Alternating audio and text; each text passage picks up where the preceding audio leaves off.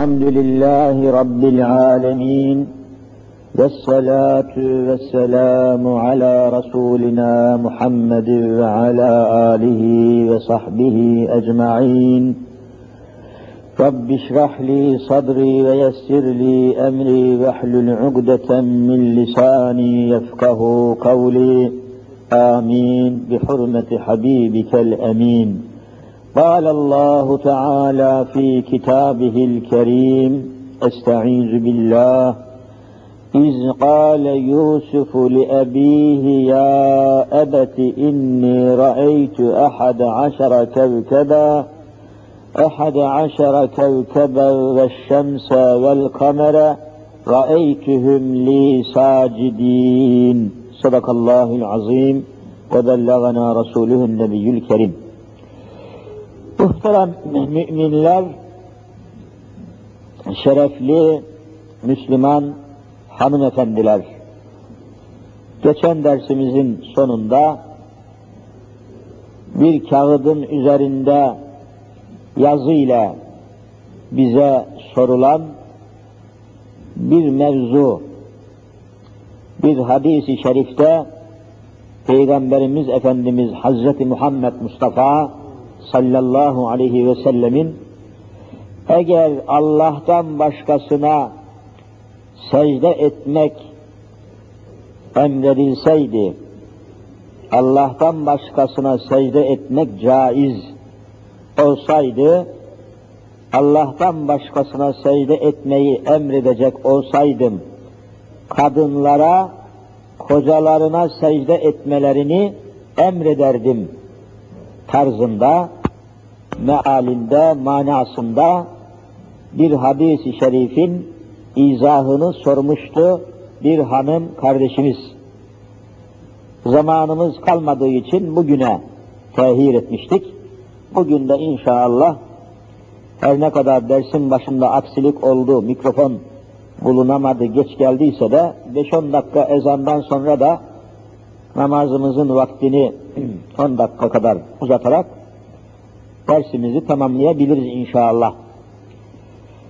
Evet, işin içinde secde etmek mevzusu var. Yani bir, birdenbire bu mevzuda, bu hususta Allah'tan başkasına secde emredilseydi, Allah'tan başkasına secde etmek caiz, mümkün, müsait olsaydı, kadınlar kocalarına, kadınlar kocalarına secde ile emrolunurlardı.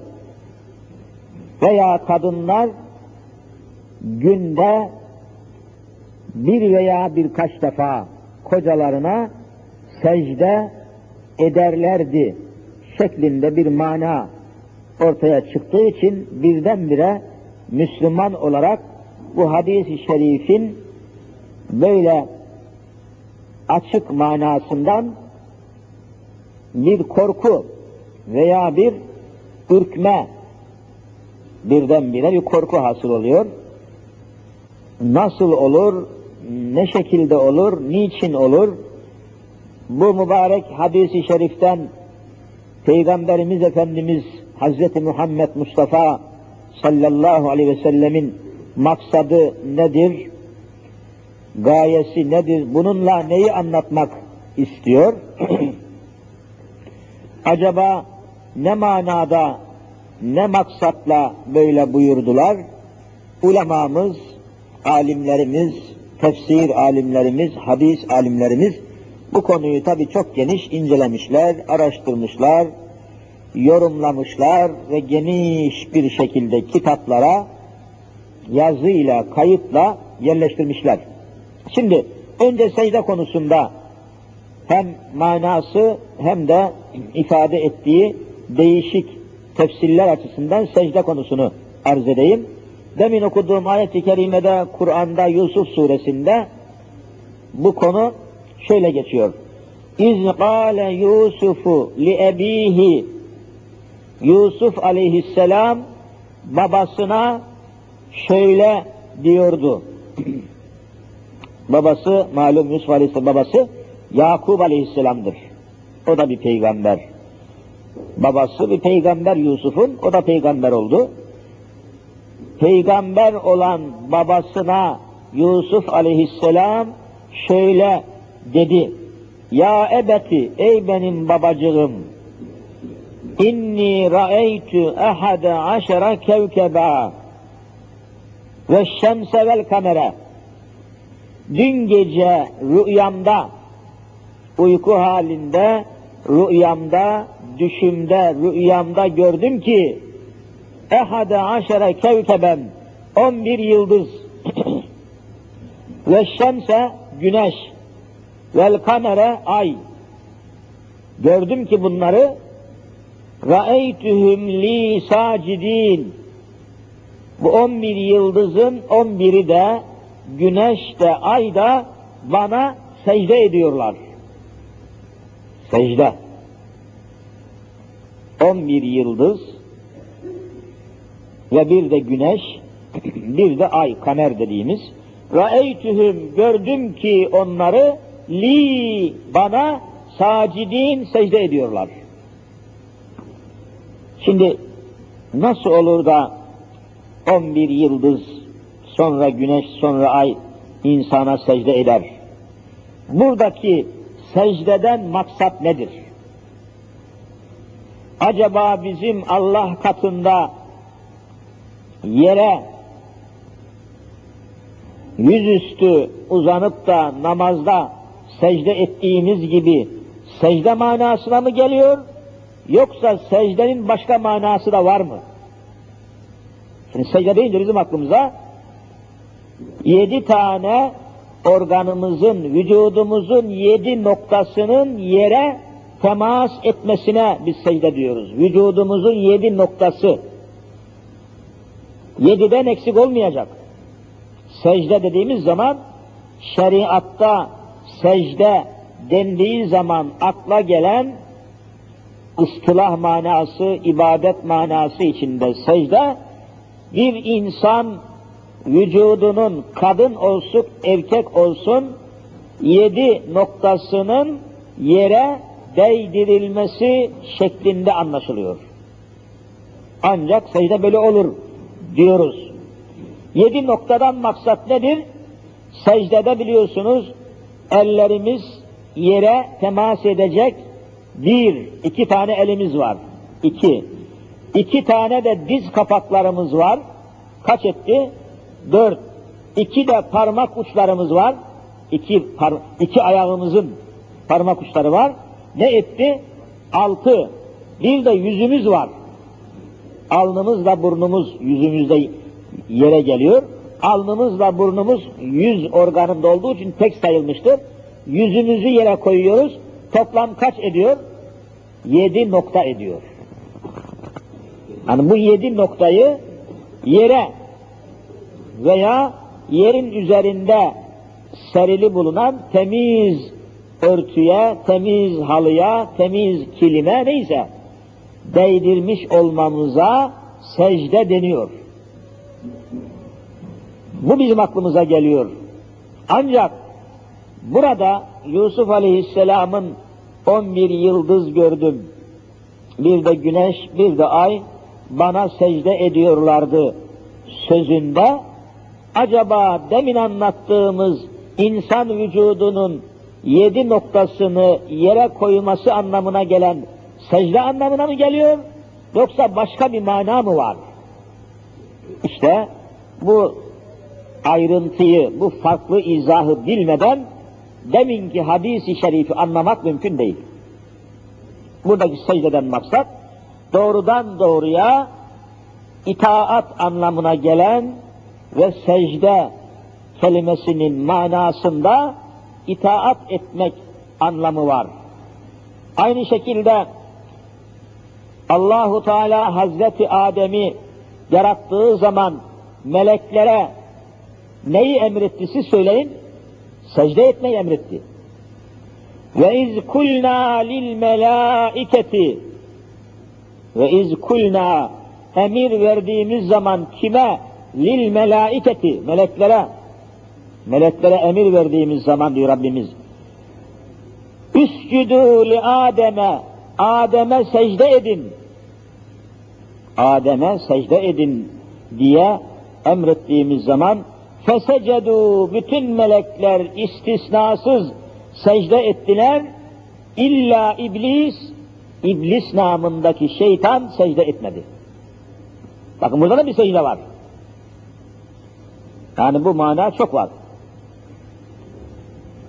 Buradaki secdeden maksat nedir? Yani Adem'e secde edin demek, Adem'in, Hazreti Adem Aleyhisselam'ın üstünlüğünü, Allah katındaki makamını, değerini, üstünlüğünü, yüceliğini kabul edin. Onun üstünlüğünü, onun faziletini, onun şerefini, onun hakikatini kabul edin. Allahu Teala'nın Hazreti Adem üzerindeki hikmetlerini, nimetlerini, faziletlerini kabullenin. Secde etmek demek, bir hakikati, bir üstünlüğü, bir kuvveti, bir kudreti kabullenmek anlamına da geliyor. Kabullenmek. Teslim olmak, teslim etmek. Kabul etmek, boyun eğmek. Ve o hüküm, o hakikat, o kuvvet, o kudret karşısında pes etmek, teslim olmak anlamı da var. Yusuf Aleyhisselam bu rüyasını babasına söylediği zaman baba 11 11 yıldız bana secde ediyordu. dediği zaman kale babası Yusuf Aleyhisselam'a buyurdular ki ya büneyye ey benim biricik oğlum la taksus rüyake ala ihvetike sakın bu rüyanı 11 yıldız gördüm bana secde ediyorlardı. dediğin bu rüyanı katiyen kardeşlerine anlatma. La taksus kıssa, kıssa demek anlatmak. Rüyake rüyanı anlatma.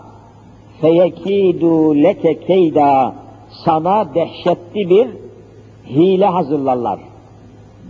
Sana bir hile yaparlar. Ne, ne sebepten? İnne şeytane lil insani adüvvün mübin.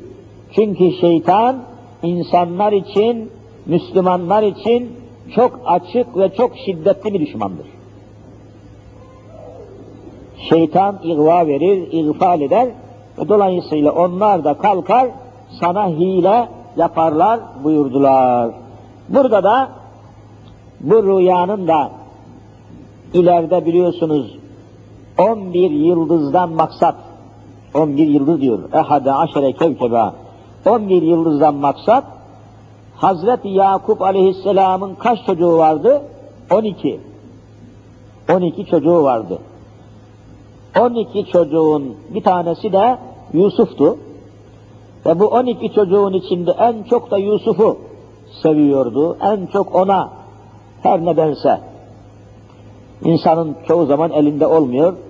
Çocuklarının arasında illa birini daha fazla, daha çok, daha yoğun sevmek icap ediyor. Öyle oluyor. İnsan elinde değil tabi sevgi.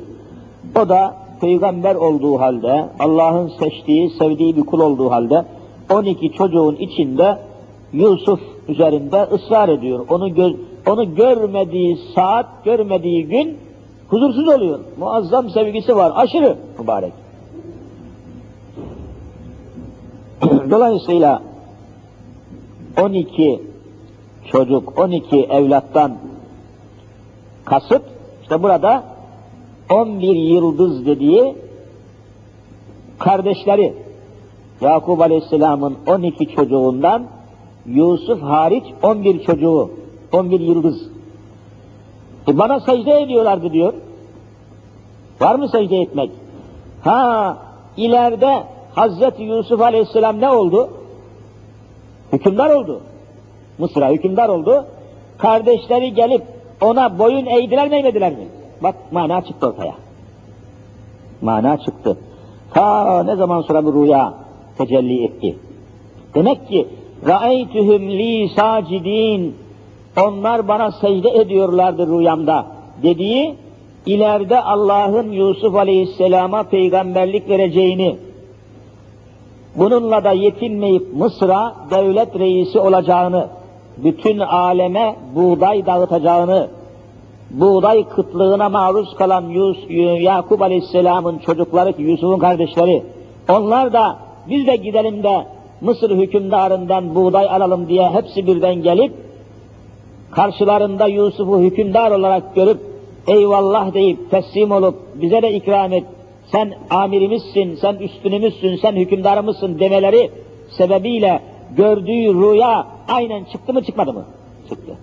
Demek ki secdeden maksat itaat, üstünlüğünü kabul etmek, amirliğini kabul etmek ve onun fevkinde olduğunu daha güçlü, daha kuvvetli, daha önde, daha zinde, daha tekaddüm etmiş, önde olduğunu kabul etmek anlamına da geliyor. İşte kesinlikle Peygamberimiz Efendimizin Allah'tan başkasına secde etmek caiz olsaydı, mümkün olsaydı, kadınları kocalarına secde etmeye davet ederdim veya emrederdim ki kadınlar kocalarına secde etsinler ifadesinden maksat kadınların kocalarına itaat etmelerinin manası anlatılıyor. Yanlış anlamayalım. Kadınlar kocalarına itaat edecekler. Niye? E, kadın ile kocası veya koca ile hanımı bir kuruluş içindedirler. Yani kadın koca bir kadınla bir erkek evlendikleri zaman bakın ne güzel bir kelime ifade etmiş ecdadımız. Nikahlandığı zaman evlenmiş oluyorlar. Evlenmek sözcüğü, evlenmek kelimesinde dikkat ederseniz ev var. Evlenmek. Evlenmek kelimesinin kökünde ne var? Hangi kelime var? Ev var. Ev var. Evin içinde bir kadın var, bir erkek var. Bir de onlardan dünyaya gelen çocuklar var. Madem ki bir ev var, evlenmenin içinde ev var, evin içinde kadın var, erkek var, çocuklar var, bir birlik var, bir aile birliği var, bir aile müessesesi var, bir kurum var. Bu birliğin başına bir reisin, bir başkanın gelmesi lazım mı değil mi? Mutlaka bir birlik, hani birden fazla insan olan yerde mutlaka birisinin amir olması lazım.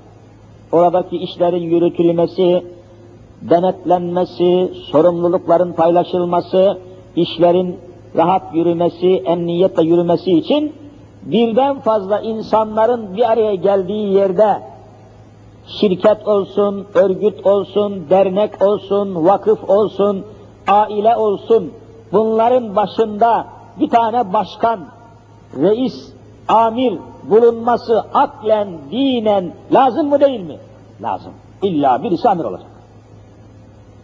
Derneklerde de var, dernek başkanı var.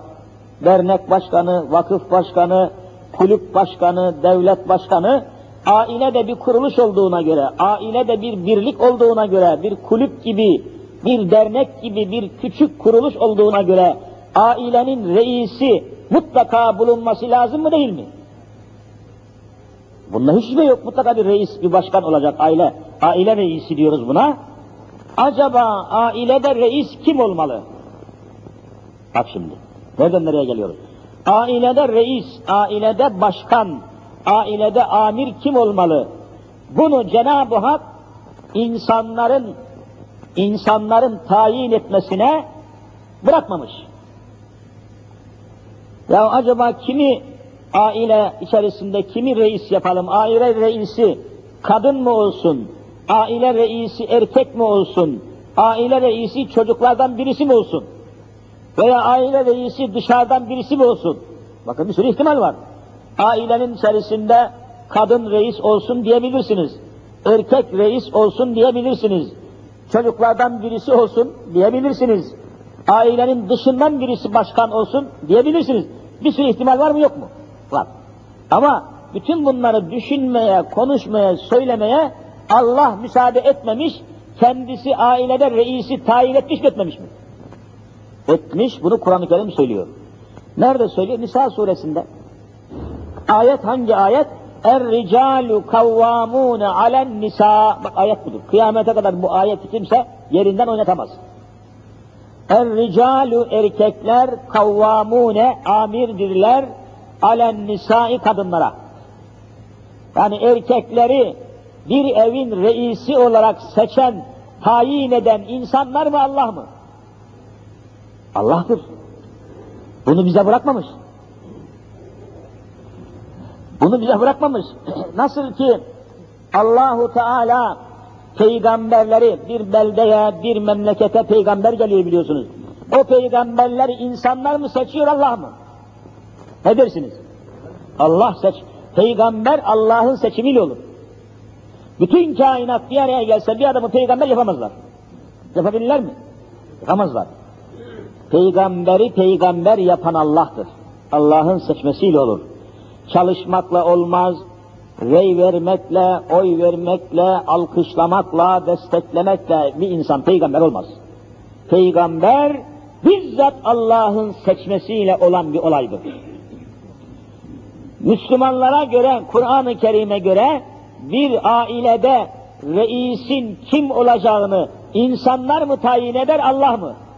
Allah tayin eder. Ben Müslümanım dedin mi, bu hükmü kabul etmek zorundasın.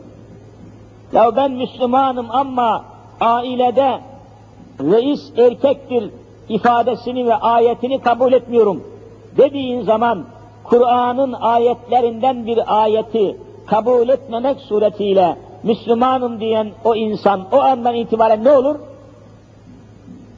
Dinden çıkar, İslam'dan çıkar, gayrimüslim olur. Hadise budur. Müslüman olmak demek, Kur'an'daki emirleri, hükümleri, esasları kabullenmek demektir. Siz bir senedin altına imza atıyorsunuz. Senedin altına imza atmak demek, o senedin bütün külfetlerine, içindeki paraya, yazılı meblağa ödemediğin zaman seni yargılayacak olan mahkemeye imza atıyor, kabul ediyor musun, etmiyor musun? İmza atmak bu demek zaten. Bu parayı ödeyeceğim, kabulleniyorum, taahhüt ediyorum, ödeyemediğim takdirde şu mahkeme, senette yazılı falan mahkemede yargılanmayı kabul ediyorum diyorsun. Ben Müslüman oldum, mümin oldum, Müslüman oldum dedin mi, bu anlattığımız meseleleri, reislik meselesini, kadınlık meselesini temelden, esastan kabullenmiş oluyorsun. İman ettim dedin mi, imza ettim demektir o. Artık bunun tartışması olmaz. Allah'ın hükümleri, Allah'ın varlığı, ahkamı, Kur'an'ı tartışılır mı tartışılmaz mı? Tartışılmaz. Niye? Allah'ın aklıyla, Kur'an-ı Kerim Allah'ın aklının eseridir. Bizim aklımız ile Allah'ın aklını kıyas edebilir misiniz? Mümkün değil. Küçücük bir akılla sınırlarını tespit etmek mümkün olmayan Allah'ın aklıyla tartışmamız mümkün değil. O bakımdan Allah'ın hükümleri, ayetler, emirler, yasaklar. Ya Allah niçin bunu yasaklamış? Tartış bakalım. Ya tartıştım tartıştım benim aklıma göre ya Allah'ın bu hükmünde isabet yok. Allah hata etmiş. Denir mi? Mümkün değil. Benim aklımın kapasitesi, benim aklımın çapı, efendim ağırlığı Allah'ın aklıyla, Allah'ın ilmiyle kıyaslanmaz ki. Ben oturayım da Allah'la tartışayım. Onun tartışılmaz. Bir üniversite profesörü yeni konuşmaya başlamış bir çocukla tartışabilir mi? Olmaz ya tartışılmaz. İnsandan Allah da böyledir. Yani misal olarak söylüyorum. Tartışılmaz. Çünkü Allah يَعْلَمُ مَا بَيْنَ اَيْد۪يهِمْ وَمَا خَلْفَهُمْ Allah geçmiş zamanların tamamını da bilir, gelecek zamanların tamamını da bilir diyor. Allah'ın bilgisi fazla. Biz mesela şimdi saat kaç? İki buçuğa geliyor. Üç buçukta ne olacağını bilmeyiz. Bilemeyiz. Ama Allah bilir. Üç bin sene sonra ne olacağını bilir.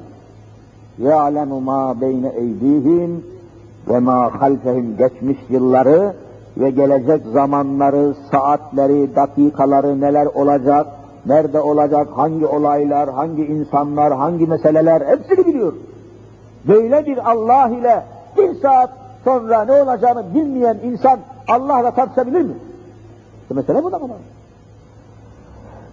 Böyle olduğu içindir ki bakın bugün Avrupa'da vallahi şimdi artık kadınlar sokaklarda rezil oldular, açıldılar, saçıldılar, satıldılar. Cinsel özgürlük, giyim özgürlüğü, çalışma özgürlüğü, yaşama özgürlüğü, gezmek, tozmak, dans etmek, keyif etmek, zevk etmek hep buna özgürlük dediler. Evlerinden çıktılar, iş yerlerine, bürolara, yazıhanelerde sekreter kadın, çalışan kadın, amir kadın, memur kadın, efendim işte tezgahtar kadın, reklamcı kadın, şöyle kadın ama evler, ev ortadan kalktı, aile kalktı. Avrupa'da aile yok. Kadın da fabrikada, erkek de fabrikada, akşama kadar evde kimse yok. Akşam kadın da işten geliyor eve, erkek de işten geliyor eve, o ev, ev olmaktan çıktı, otel oldu mu olmadı mı? Otel oldu. Halbuki biz evlenmek diyoruz, ev olacak bu içinde. Bir aile kurumu, mefhumu ortadan kalkıyor. Allahu Teala aile, kadını bir aile içerisinde tasavvur ediyor. Bakın Arapça nikahlanmak kelimesinin karşılığı evlenmektir. Arapça nikahlanmak, Türkçesi evlenmek. Evlenmek kelimesinin kökünde bakın iki harfli bir kelime var. Nedir? Ev, ev, ev olacak. Fabrika demiyor. İş yeri demiyor. Yazıhane demiyor, ev diyor. Kadın ile ev arasında muazzam bağlantı var. Ev demek aile demektir. Aile olunca o ailenin mutlaka reisi olacak. Aileden sorumlu. Aileye vaki olacak tecavüzleri göğüsleyecek, savaşacak ve o ailenin üzerindeki tehlikeleri karşılayacak bir reis, bir başkan lazım mı değil mi? Mutlaka lazım. İşte bu başkanı, bu reisi, aile reisini, aile reisini insanların seçimine, insanların tayinine bırakmadan Allahu Teala otomatik olarak erkeği ailenin nesi yapmıştı söyleyin? Reisi yapmıştı. Bunu parlamentolar baş ne derse desin, efendim konseyler, profesörler, sosyologlar falanlar ne de Allah bu hükmü koymuş. Er ricalü kavvamune alen nisa. Üç kelime. Erkekler ailede reisdirler. Ailenin amiri, ailenin reisi erkeklerdir diyen Allah'ın kelamıdır. Ben böyle şeyi kabul etmiyorum diyen vallahi İslam'dan otomatik çıkar. Başka izah yok. Ha şimdi bunu bulduk buraya getirdik hükmü anlattık. Reis ailede reis olunca reisin dışında olanlar o reise ne yapmakla mükelleftirler? Siz söyleyin. İtaat etmekle ya. İtaat edilmediği zaman o ailede o birlikte anarşi çıkar. Sözü dinlenmiyor, emri dinlenmiyor, hükmü dinlenmiyor, kimin ne yaptığı bilinmiyor, kimin ne dediği bilinmiyor, kim kimin üzerinde söylemiş yap. Bu zaman o ailedeki birlik bozulun bozulmaz mı? Birliğin bozulmaması, birliğin çözülmemesi, kadınla erkekten kurulu çocuklarla döşeli olan ailede huzurun, birliğin, beraberliğin, insanlığın, idarenin devamı o ailenin reisine itaat ile sınırlanmış. Kadın kocasına itaat ederse, çocuklar da babasına itaat ederse, dolayısıyla o evde itaat olursa, o evde huzur, çocuklar da babasına itaat ederse, dolayısıyla o evde itaat olursa, o evde huzur, beraberlik, bütünlük, mutluluk o evde devam eder. İşte bu noktayı açıkladıktan sonra şimdi Peygamberimizin hadisini anlamamız kolaylaştı. Kolaylaştı. Allah'tan başkasına e, secde edilmesi emrolunsaydı, kadınları kocalarına secde etmeye davet ederdim, çağırdım demesi, kadınların kocalarına itaat hususunda çok dikkatli olmaları, itaat hususunda titiz olmaları, itaat hususunda uyanık olmaları ifade ediliyor. Yoksa önünde alnını, vücudunun yedi noktası namazdaki gibi ayağının önünde yatmak anlamına asla gelmez. Böyle anlamamak lazım. Çünkü secde kelimesinde bakın deminden beri anlattım. Çok manalar var. İtaat etmek manası var. Teslim olmak, kabul etmek, eyvallah etmek, tamam baş eğmek, boyun eğmek, dediğini yaptırmak vesaire. Dünya kadar manası var. Bu mana genişliği içinde meseleyi ele almış olacağız. Kadınların kocasına itaatlarına gelelim. Bak burada önemli. Burada da çok mühim bir kaide var. Dinimizin esaslarından birisi var. La ta'ate li mahlukin inde masiyetil halik hadisi sahihi var. Ne diyor Efendimiz? Allah'a isyan olan bir hususta mahluka itaat yoktur. Yani Allah'a isyan için, Allah'a isyan hususunda amire, reise vesair kişilere itaat mecburiyeti kalkıyor. Diyelim ki efendim bir Müslüman ailede Müslüman bir ailede ailedeki Müslüman hanımefendi zengin bir kadın babadan zengin, atadan zengin olabilir. Hacca gitmek istedi. Zengin olan bir kadına dinimize göre hac nedir siz söyleyin? Farzdır. Yani hac sadece erkeklere farz değil ki, kadınlara da farz. Yeter ki zengin olsun.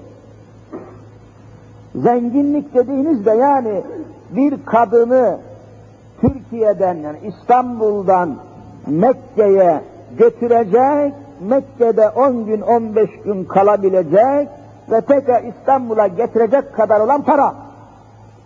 Para başka bir şey değil yani. Servet, şirket lazım değil. Bir kadın buradan uçakla şimdi bugün uçağa müsaade ediliyor. Belki ileride otobüslerle de her neyse günün şartlarına, icabına göre buradan Mekke'ye gidebiliyor. Mekke'de de hac mevsimi münasebetiyle kaç gün kalınması gerek Arafat'ta, Müzdelife'de, Mina'da biliyorsunuz günleri var. Orada o kadar kalabilmeye ve buradan oraya gitmeye, oradan da buraya dönmeye yetecek kadar parası olan kadınlara aynen erkekler gibi hac farzdır. Mesela diyelim ki bir kadının evlenirken kocasından, babasından, ahbabından, etrafından, akranından, arkadaşlarından hediyeler geldi, bilezik geldi, yüzük geldi, küpe geldi, altın geldi, kolye geldi, altın zincir geldi, beşi birli geldi, yedi birli geldi. Topladı. Tartıyorsunuz. Aa 300 gram altın veya 500 gram altın etti. Bugün be, 1 gram altın 450 bin liraysa 100 gram altın ne yapar? 40 milyon küsur. E, 100 gram altın 40 milyon olursa 500 gram altın ne yapar? 200 milyon yapar. 200 milyon yapar. Ne yapması lazım? 200 milyonla hacca gidip gelinebilir mi? Hah, bunlara farzdır. Bu kadın zengin.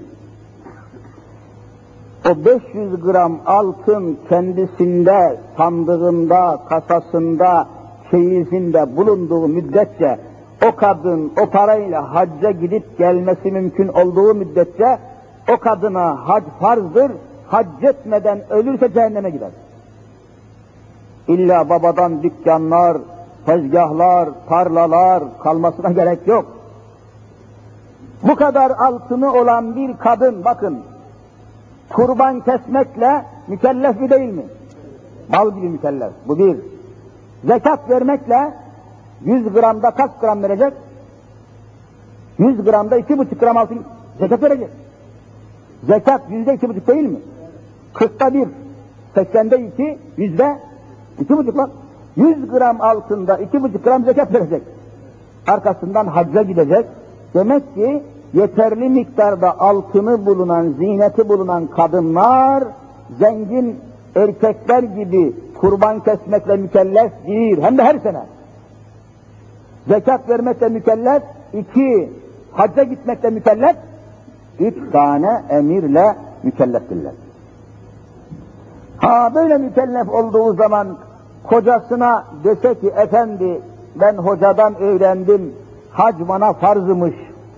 Amenna ben bu sene damadımla, dayımla, amcamla mesela oğlumla, torunumla hacca gitmek istiyorum. Hac bana farzımış dediği zaman kocası o kadını hacdan engelleyebilir mi, engelleyemez mi?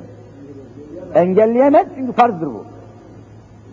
Çünkü Allah'a hacca gitmediği zaman isyan etmiş olur. Allah'a isyan olan bir konuda bir kadın kocasına itaat etmez. Tanımıyorum seni der. Ve geçer gider. Günahkar da olmaz. Allah da bu kadını mesul tutmaz. Çünkü farzdır. Ramazan orucu tutmak kadına da erkeğe de nedir? Farzdır. Ramazan gel, yakında gelecek önümüzdeki hafta. Hangi kandil geliyor? Regaib kandili. Üç aylar başlıyor görüyorsunuz geldi. Ramazan'da bir kadın Müslüman bir hanımefendi oruç tutmak isteyecek mecbur mükellef Allah'ın emridir. Kocası dese ki hayır oruç tutmayacaksın. Benim ihtiyacım oluyor, benim zaruretim oluyor. Ben çağdaş bir adamım. Eve ne zaman geleceğim belli olmaz. Oruç tutmayacaksın dese adamın bu emrine bir Müslüman kadın boyun eğer itaat eder mi etmez mi? Asla etmez. Çünkü oruç tutmak farzdır. Tutmamak isyandır. İsyan olan konuda kocaya, amire, hükümdara itaat yoktur. Demek ki itaat etmenin de şartları var mı yok mu? Bak çok şartları var. Öyle her şey itaat etmek yok. İtaat etmenin şartları var, sınırları var, hudutları var, bir sürü işleri var. Bir kadına bir kocası dese ki, örtünmeyeceksin, başörtüsü koymayacaksın, ben seni böyle daha açık olursan seviyorum, daha çok hoşuma gidiyor. Efendim, tepeden tırnağa örtünmeyeceksin, entariyle sokağa çıkacaksın, pantolon giyeceksin deyip böyle bir emir verse, bir Müslüman kadın kocasının bu emrine itaat eder mi etmez mi? Vallahi etmez. Çünkü günaha teşvik ediyor. Harama teşvik ediyor. Allah'a isyana teşvik ediyor. Demek ki la ta'ate li mahluk inde masiyetil halik hükmü burada geçer. Yani Allah'a isyan olan bir hususta bir kadın kocasına itaat etmez. Bir evlat babasına itaat etmez. Adam diyor ki oğlum diyor gel diyor şurada birer kadeh rakı çekelim oğlunu. Baba emrediyor. Bu oğlan babayı dinler mi? Çünkü haram olan hususta ne baba dinlenir, ne koca dinlenir, ne hoca dinlenir. Gerçi hoca teşvik etmez de icabında. Bütün mesele itaat konusu. İtaatı kaldırdığınız zaman da maalesef aile çöküyor. Şimdi bir iş yeri düşünün, bir küçük çaplı bir şirket. Şirketin tabi baş, yönetim kurulu başkanı var, üyeler var, sonra da ortaklar var. Bir prensip koymuşsunuz, işe şu saatte gelinecek, şu saatte gidilecek. Şimdi amir, memur, işçi, usta, kalfa bu esasları dinlemez de birisi dokuzda gelirse, birisi on birde gelirse bu şirket üretim yapabilir yapamaz mı? Yapamaz. E o şirketin varlığı kalkar. Ne geldiği saat belli. İşçi tam işin başından çıkıp o işin amirini, o bölümün sesini görmeden çekse gitse, o adamın tezgahı ne oldu ne olmadı, amirin haberi olmasa zarar ziyan önlenebilir mi önlenemez mi? Önlenemez. Haber vereceksin. Efendim ben gidiyorum bana müsaade et. Bak amir lazım, itaat lazım, disiplin lazım. Ve dolayısıyla o işin dönmesi, o birliğin, beraberliğin devamı itaata bağlıdır. Aile de birliktir. Aile dediğimiz bir birlikten başka bir şey değildir. Anne var, baba var, çocuklar var, bir birliktir aile. Ailede de itaat lazımdır, ailede de disiplin lazımdır. Bir kadın kocasına danışmadan, izin istemeden evinden çıkıp gitse, nereye gittiğini söylemedi. Müsaade almamış, izin almamış, emir almamış, danışmamış, söylememiş, çekmiş gitmiş. Yolda bir trafik kazasında çarpılıp kaldırımda yıkılsa, bu evin reisi olan adam hanımının nerede olduğunu bilebilir mi bilemez mi? E nereye gitmiş? Ha, bundan dolayı dört mezhepte bir kadın kocasından izin almadan sokağa çıkamaz diyor kitaplarımız. Sokağa çıkamaz. Kocasından izin almadan sokağa çıkan bir kadın tekrar evine dönünceye kadar bütün gökyüzünün, yeryüzünün melekleri o kadına lanet eder diyor. Vallahi hadis. E bu disiplini niye koymuş?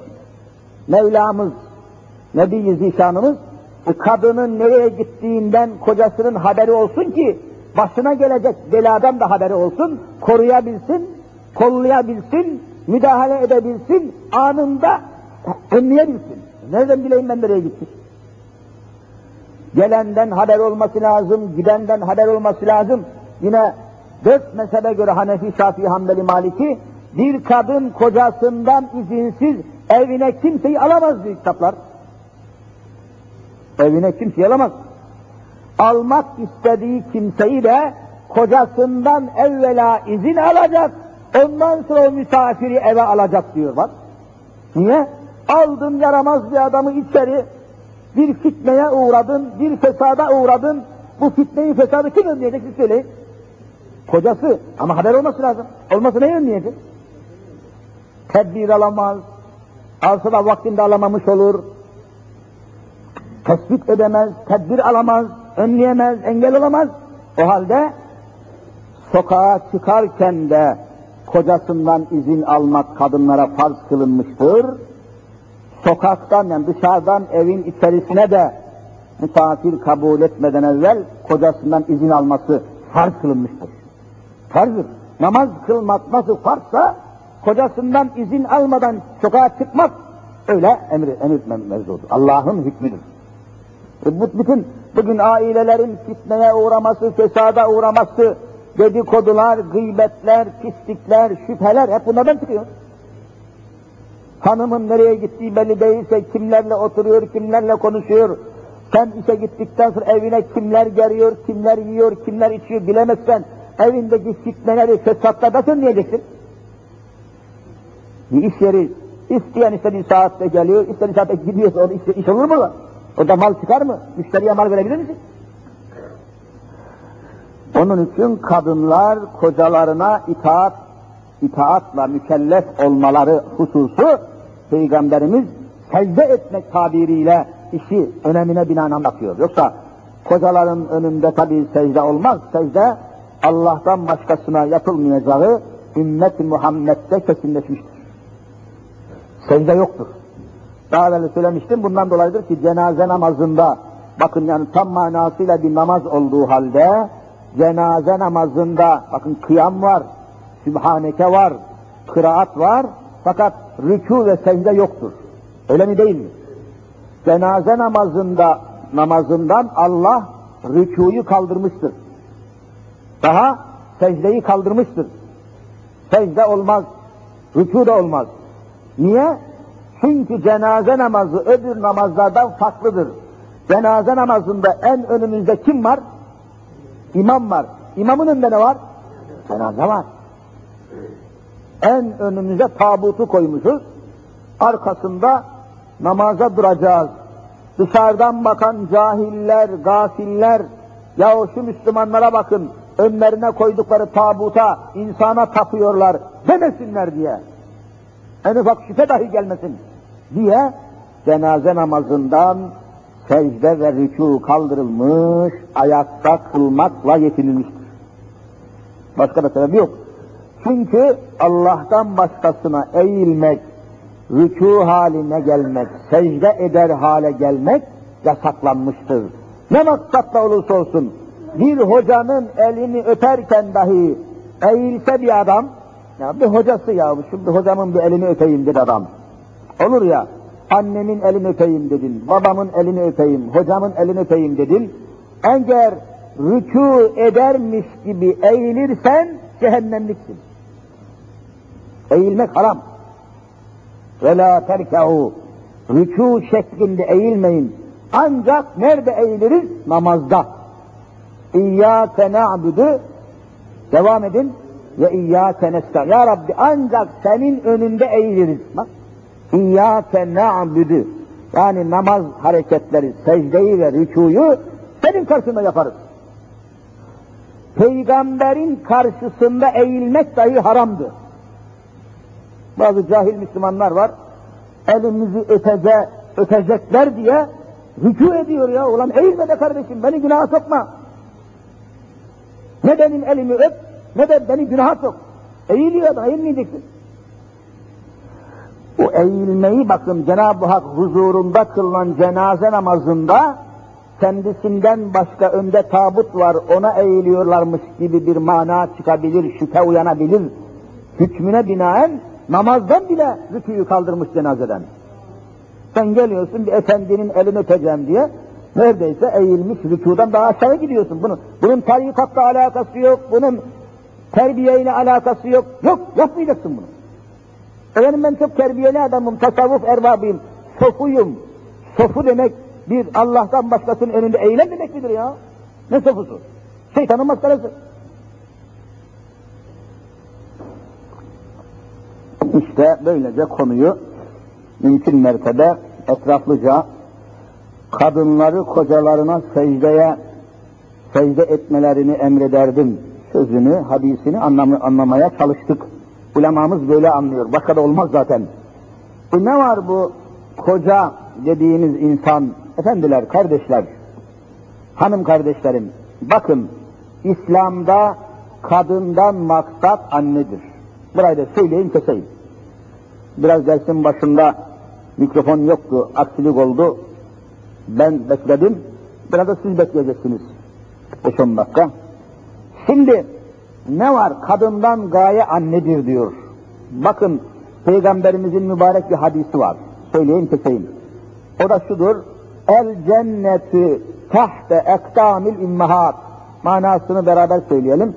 Cennet annelerin ayakları altındadır. El cennetü cennet. Tahte Arapça altında demek. Tahte. El cennetü cennet tahte altındadır. Akdam ayaklarının el ümmahat annelerin annelerin ayakları altındadır diyor. Ha. Fakat dikkat ederseniz burada cennet kadınların ayakları altındadır demiyor öyle mi? Cennet kadınların ayakları altında mıdır diyor, annelerin alt anne anne başka, kadın başka. Anne başka şey, kadın başka şey. Aman buraya çok dikkat edelim. Kadın ayrı bir olay, anne ayrı bir olaydır. Annelik mi? Başka bir hadisedir. Cennet de kadınların ayağı altındadır denmemiş. Annelerin demiş. Peki kadının bu kadar makamının yükselmesi, cennetin de üstünde bir makam, cennetin de üstünde bir dereceye ulaşması, bu kadar yükselmesi, bu kadar yücelmesi, bu kadar derece sahibi, makam sahibi olması neye bağlı? Anne olmasına bağlı. Anne olmak için ne lazım siz söyleyin? Bir erkeğin nikahında olması lazım. Bak koca. Yani bir kocanın nikahında olması lazım mı değil mi? Bir kadın, bir kocanın nikahında olmayan bir kadın anne ola, olabilir mi? Olamaz. Ha, cennet gibi bir makamın ayaklarının altındadır denmesine annelik sebep olmuştur. O kadının anne olmasına kim sebep olmuştur? Hiç sesini çıkmıyor. Kocası. Ha işte Allah'tan başkasına secde emredilseydi kadının kocasına bak kocasına secde etmesini emrederdim. Sözünün manası anlaşıldı mı anlaşılmadı mı? Kadının cennetten cennet dediğimiz makamın fevkinde, seviyesinde derecelenmesine, yükselmesine, kişilik kazanmasına, kimlik kazanmasına sebep olan kimdir? Kocasıdır. Eğer böyle bir koca olmasaydı, bir erkek olmasaydı, nikah altında olmasaydı, bu dereceye, bu puana, bu makama nail olabilir miydi, olamaz mıydı? Gayrimeşru yoldan çocuk doğursaydı, kadın fahişe olurdu, çocuk öyle dizide olurdu. Ve cenneti cehennem olurdu.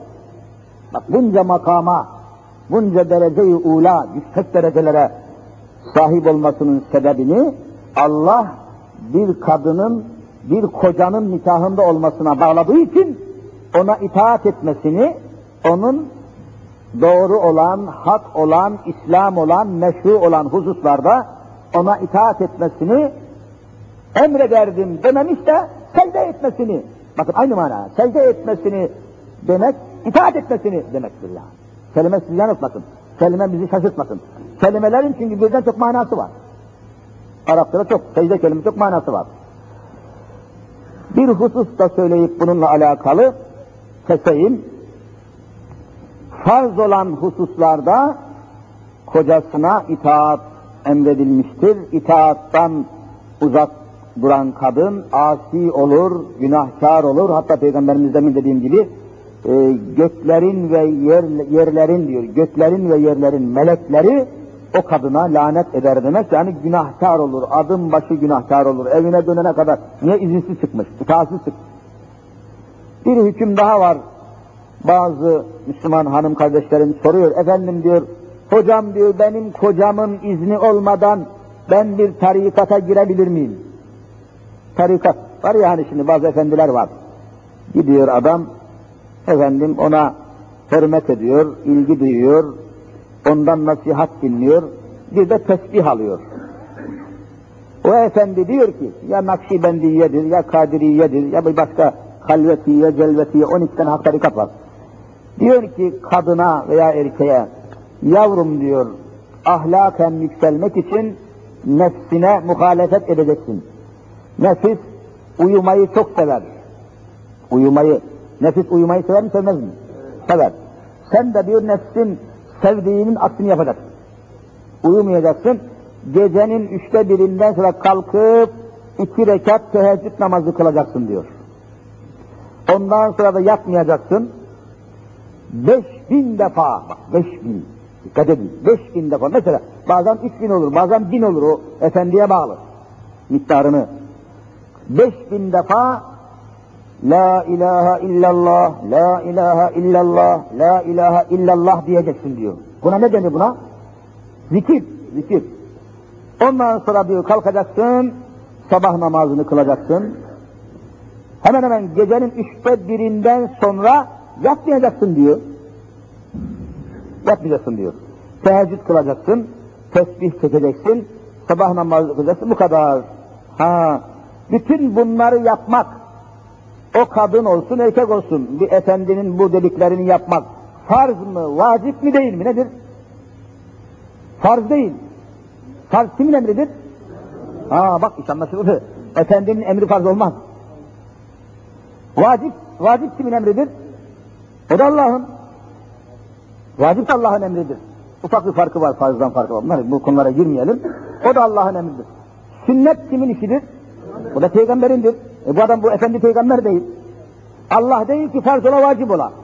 Peygamber değil ki sünnet ola. Ne olur o zaman peki buna itaat etmek? Nafile. Nafile. Farz değil, vacip değil, sünnet bile değildir. Nafiledir. Ha nafile de sevap kazanmak için yapılır yani. Yapmasan günahkar olmasın. Niye yapmadın demez Allah peygamber. Heh, böyle bir durumda bir kadın gitse bir tarikata bağlansa geceleyin de kalkıp gecenin üçte birinden sonra seccadeyi serecek olsa, tesbih çekecek olsa ve o devam edecek. Bu hususu kocasından izin alması lazım mı değil mi? Vallahi dört mesafede lazım. Niye? Kocasıyla beraber bulunmak, kocasının yatağında bulunmak o kadına neydi evvelce? Farzdı. Kocanı terk etmek haramdır yatağını kocasıyla beraber bulunması farzdır. Bir kadın diyor kocasına itaatsiz olarak kocasından rızasız, kocasından gönlü olmadan yatağından ayrılır da başka tarafta yatarsa sabaha kadar yerin göğün melekleri o kadına lanet eder. Bu da var. Bu da vasıflarda. Ha, eğer bir kadın kalkıp gece teheccüd namazı kılacaksa, üç bin beş bin tevhid tesbih çekecekse, abdest alıp devam edecekse, kocasından izin alması farzdır. Çünkü bu nafile bu. Yatağında olması farz idi, bunu yapması nafiledir. Alimlerimiz diyor ki kocasından izin almadan, kocasının rızası olmadan yatağından kalksa, abdest alsa, teheccüd namazı kılsa, namazın üzerindeyken ölse, vallahi bu kadın cehennemlik. Farzı terk ettiği için ve isyan halinde izinsiz bu işi yaptığı için cehennemlik.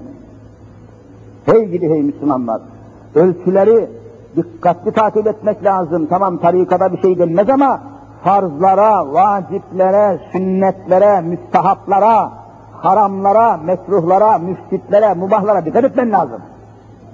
Kimin emri kimin, kimini bağlar, kimin hükmü kimi bağlar?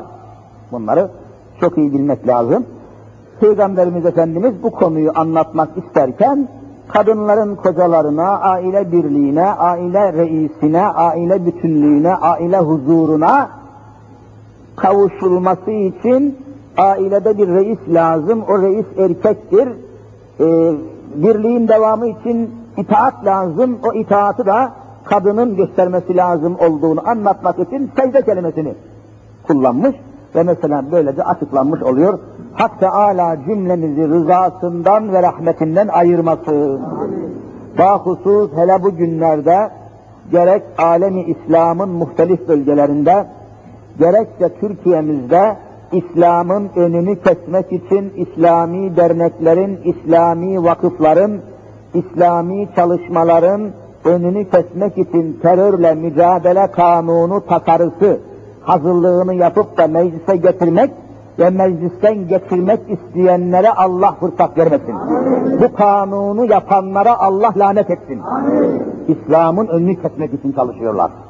Terörle mücadele kanunu tepeden tırnağa okuduk, İslam'la mücadele kanunu. Vay zalim oğlu zalimler. İşin dış kılıfını terör demişler, içine bakıyorsun İslam'la mücadele. Allah fırsat vermesin. Cenab-ı Hak cümlemizi rızasından, rahmetini ayırmasın. Amin.